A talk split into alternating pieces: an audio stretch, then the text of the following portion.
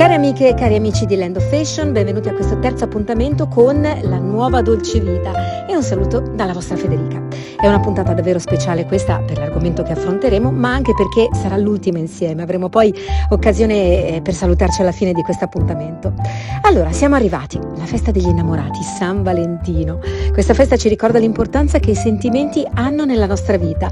Del resto sono proprio le emozioni a colorare una tela che altrimenti rimarrebbe bianca, piatta. Credo che ci siano tante forme d'amore da celebrare il 14 febbraio, per il nostro partner, certo, ma anche ci tengo a ricordarlo, per esempio per la nostra famiglia o per un lavoro in cui mettiamo tutta la nostra passione, eppure per una bella giornata di sole dove ci sentiamo vivi, per tutto ciò che facciamo sempre con amore.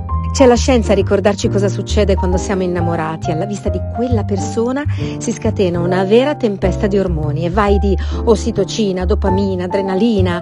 Avete presente le farfalle nello stomaco? È il periodo delle scoperte, delle novità, dove ci sembra di camminare un po' sulle nuvole, ma poi eh, dopo un po' arriva quella fase di convivenza che caratterizza le storie che durano da tempo. La nostra mente e il nostro corpo si adattano all'idea di una presenza fissa al nostro fianco, quindi ossitocina e seronina regolano, se così si può dire, le grandi storie d'amore.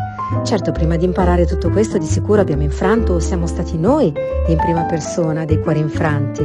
E poi ci sono cose che la scienza non può spiegare perché arrivano direttamente dal cuore, tipo come nasce, come può durare a lungo una storia d'amore, magari per tutta la vita. E poi ci sono limiti all'amore oggi? Io dico proprio di no. Oggi noi quei limiti non li vogliamo avere e non li vorremmo avere mai più. Queste sono le mie risposte a due grandi domande che almeno una volta nella vita ci siamo posti.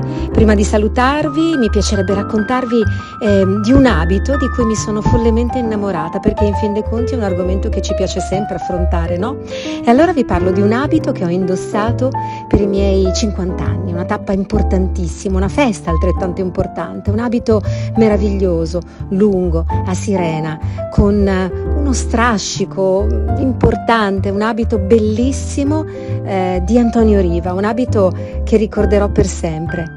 Cari amiche e amici di Land of Fashion, è tempo per me di salutarvi, almeno per il momento.